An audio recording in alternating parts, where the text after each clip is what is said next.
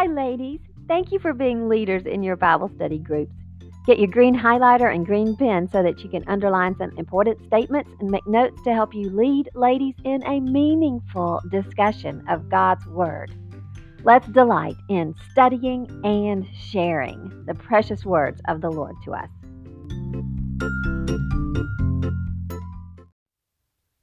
This is the Leader's Guide for Ezekiel, and I'm sorry about my voice. You have to turn up your um, audio. I am covering Unit 4, The Truth is Told, Lessons 3 and 4.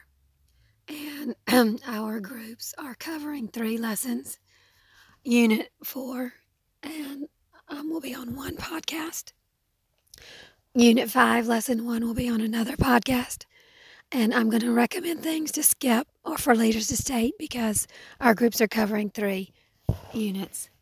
So I'm on page 85 and first paragraph, chapter 13 is an interesting one. And the rest of the sentence.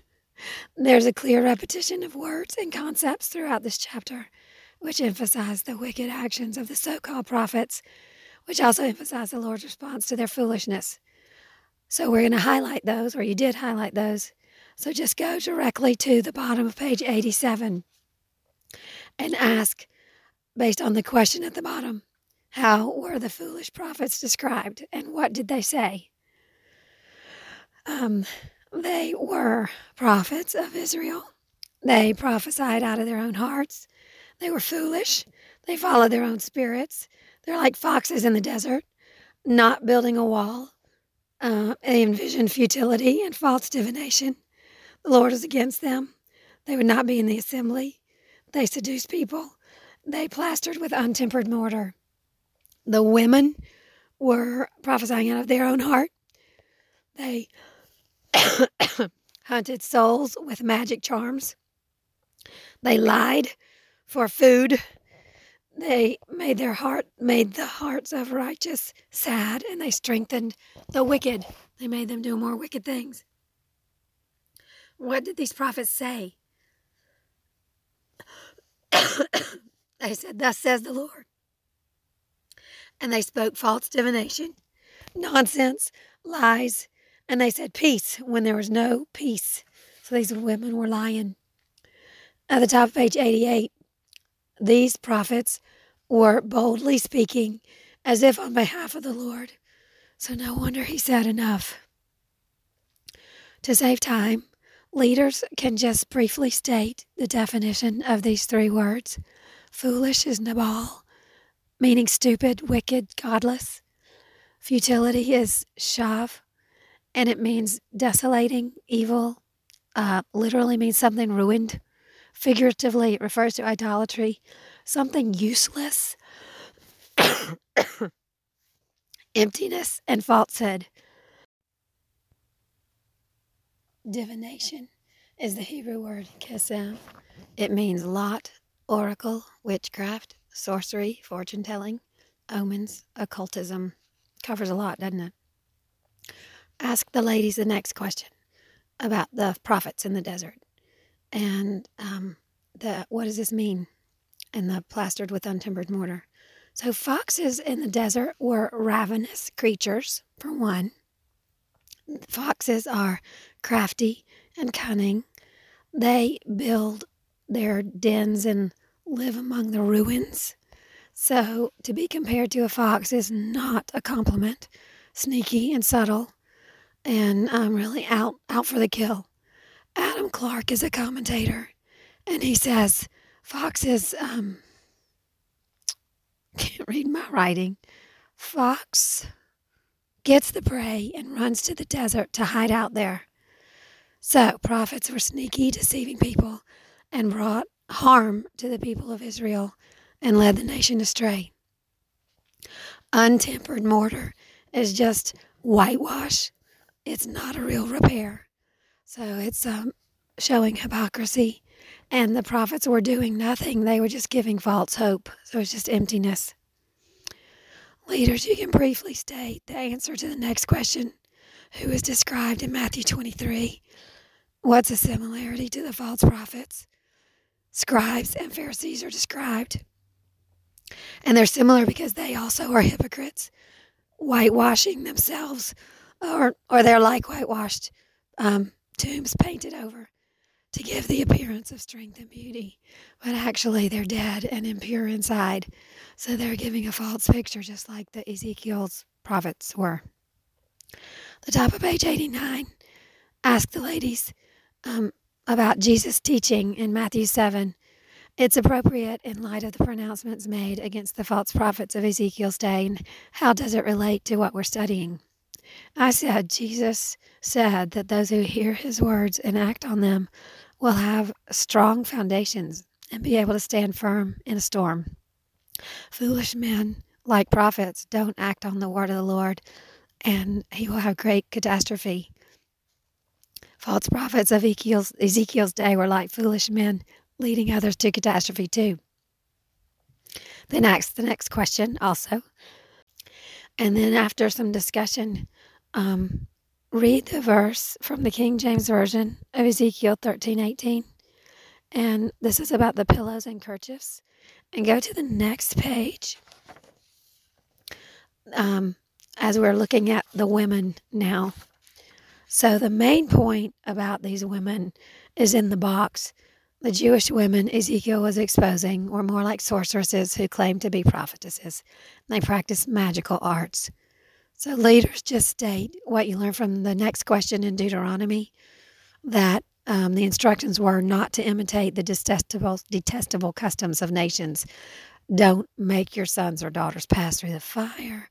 Practice divination, use tell fortunes, interpret omens, practice sorcery, cast spells, consult mediums, inquire the dead. It is detestable, and you, they were to be blameless instead. What did you learn about the wicked practices of the Israelite women from Isaiah 3 16 through 26? They were haughty and walked with their heads held high and seductive eyes, and they walked with prancing steps, jingling their ankle bracelets and wearing, um, I just summarized it with finery. The Lord will strip them of their finery and give them stench and rope and sackcloth and baldness and branding. And that's just showing their um, captivity and their slavery. Next question in Ezekiel 13 What was the judgment that the Lord announced that he would carry out against the practices of the women? So it says that the Lord is against their magic charms and veils, and he'll tear them off, and he will deliver his people out of their hands. And the ultimate goal is they shall know that I am the Lord. That is the Lord's ultimate goal. So now for something good. Let's look at a few Jewish women who did come to know that he is the Lord. These passages describe the sincere relationship that the women experienced with the Lord and how it showed in their lives. Matthew 26. The women approached Jesus. They came close to him. Oh, this one woman did. She poured out her expensive oil on him in an act of love and service and worship.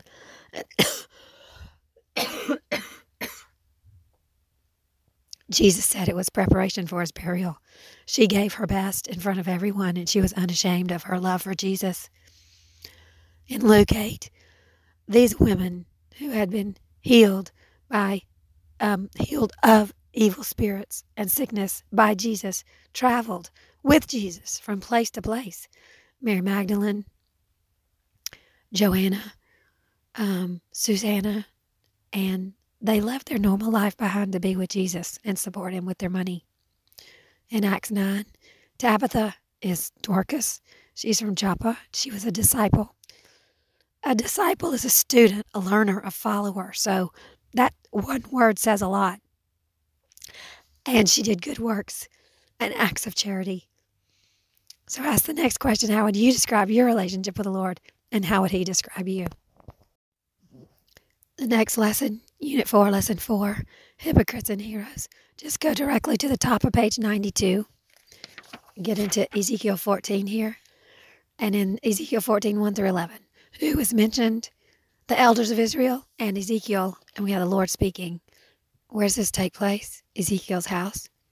What fraudulent actions are addressed? They have idols in their heart, idolatry, and then they came to God's prophet to inquire of him. Skip down to the last sentence of the um, exercise, the next exercise. And you could start by saying Ezekiel 14, 3 through 11, or in that passage, we saw the impact that the idolatry of the heart has on the people's relationship with the Lord. So this is we're answering the next question. Idolatry in the heart causes from verse 4 and 5 it causes the people to be estranged from the Lord. Verse 7 it causes separation from the Lord. And it also causes consequences. Verse 8 the Lord turns against that person and makes him a proverb and cuts him off from his people. Let's talk about the stumbling block. This is something that I'm just using a phrase from the italics. A, stumbling block is something that you can't put out of your mind and something you can't stop thinking about. This should prompt us to consider possible idols that we've set up in our own hearts. What do you allow to come into your mind that doesn't belong there? Um, so, this is a good discussion question to go over. Sometimes our longings, our desires, even good things can just get stuck in our heads and become an idol. It could be things we're afraid of, things that tempt us. Um, we need to recognize when something is like a little uh, spark of fire that's going to then take hold and just become a forest fire and get focused on. Um, I also should be aware of things that, um, I mean, we need to be tuned in to what we need to to stomp out immediately and get out of our minds. So be quick to um, do the verse at the bottom. Ask that next question what should not be allowed to enter your thoughts according to Second Corinthians? Any high minded thing, every high minded thing that's raised up against the knowledge of God. What are these? Lofty opinions, arrogant obstacles, imaginations, arguments, things that are against what God says. Top of page 93. What are the right ways to think and thoughts to have based on the following verses? So Romans 12:3, don't think of yourself more highly than we should. Think sensibly, soberly, sound judgment. Philippians 4:8, you see the list there. Good discussion question next. What are some practical things you can do to think rightly?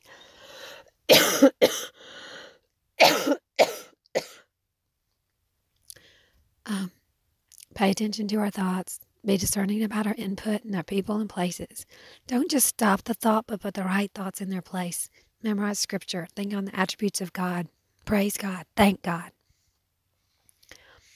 In the middle of the page, italics. In the midst of many proclamations of imminent destruction, the Lord stretches out his hand with a gracious offer. What did the Lord say to the house of Israel in Ezekiel 14:6? Repent. Turn away from your idols and turn your faces away from all your abominations. Hopefully, repent is a familiar idea. So, for time's sake, you can skip the rest of this page. Go to the second question on page 94. What's the Lord's desire according to Ezekiel 14 8 and 11?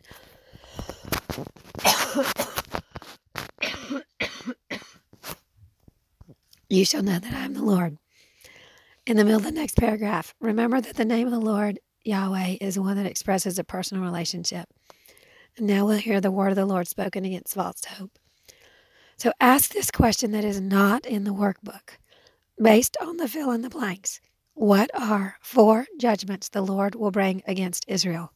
And hopefully they'll say, I mean, the answer is the last verse on 95. Verse 21 sword, famine, wild beast, pestilence. Also ask, how certain was this um, judgment to be? And um, read verse, tw- so have someone read verse 20. Even though Noah, Daniel, and Job were in it, they would deliver neither son nor daughter, they deliver only themselves.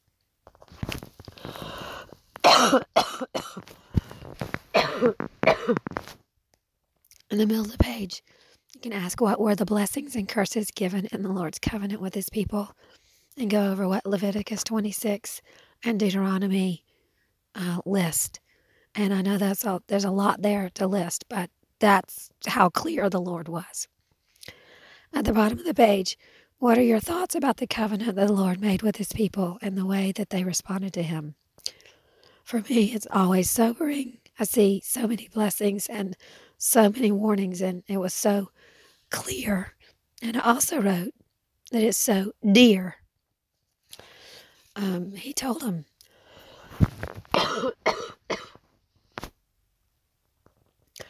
depending on your time and your interest, you could skip the um, discussion of those men at the top of page 96.